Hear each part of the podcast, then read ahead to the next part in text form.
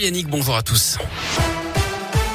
On commence par vos conditions de circulation à Lyon. Elles sont fluides actuellement. À la une, c'est l'une des conséquences de l'inflation. Le SMIC va augmenter automatiquement le 1er mai, hausse comprise entre 2,4 et 2,6%. Ce matin, l'INSEE a publié son estimation provisoire avec une hausse de l'inflation de 4,5% sur un an en mars. C'est un point de plus qu'en février. C'est lié à la hausse des prix de l'énergie, mais aussi à l'augmentation du prix des produits manufacturés et de l'alimentation. Plusieurs mouvements de grève aujourd'hui, notamment les fonctionnaires territoriaux. Il y a des perturbations dans les écoles, les cantines. Ils réclament des augmentations de salaire. Grève aussi des professionnels de la petite enfance qui travaillent dans les crèches. Ils dénoncent le manque de moyens, la baisse de qualité au détriment des enfants et réclament eux aussi une revalorisation salariale. Manifestation prévue dans 45 minutes maintenant devant l'hôtel de ville de Vaux-en-Velin. Nouvelle offensive de l'hiver. Le Nord et le Pas-de-Calais ont été placés ce matin en vigilance orange, neige et verglas. Vigilance jaune chez nous pour une bonne partie d'Auvergne-Rhône-Alpes. Elle entre en vigueur la nuit prochaine avant un week-end hivernal et une chute brutale des températures.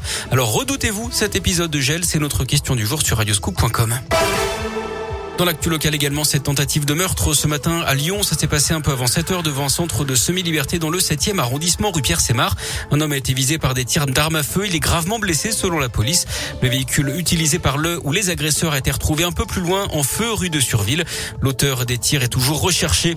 Le maire de Tizy-les-Bours dans les Monts du Lyonnais visé par une enquête. Martin Sauton aurait participé à des soirées avec des mineurs d'un foyer pour enfants de Saint-Jean-la-Bussière. Et d'après le Progrès, il y aurait ensuite eu des signalements. Il a été placé en garde à vue, puis lâché.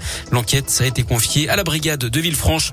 Un trafic de carburant démantelé dans l'agglomération lyonnaise. 3 personnes, 2 hommes et une femme se procuraient de l'essence et du gasoil gratuitement grâce à des cartes de carburant volées, notamment à Vénissieux, l'équivalent de 20 000 euros en quelques jours seulement.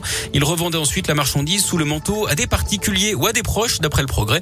Les 3 suspects ont été interpellés lundi et mardi et placés en garde à vue. Une Audi Q5 d'une valeur de 20 000 euros et 2 400 euros en espèces ont été saisis, tout comme des bidons et les fameuses cartes de carburant dérobées. Le trio a reconnu les faits. Il a été déféré hier en vue d'une comparution immédiate.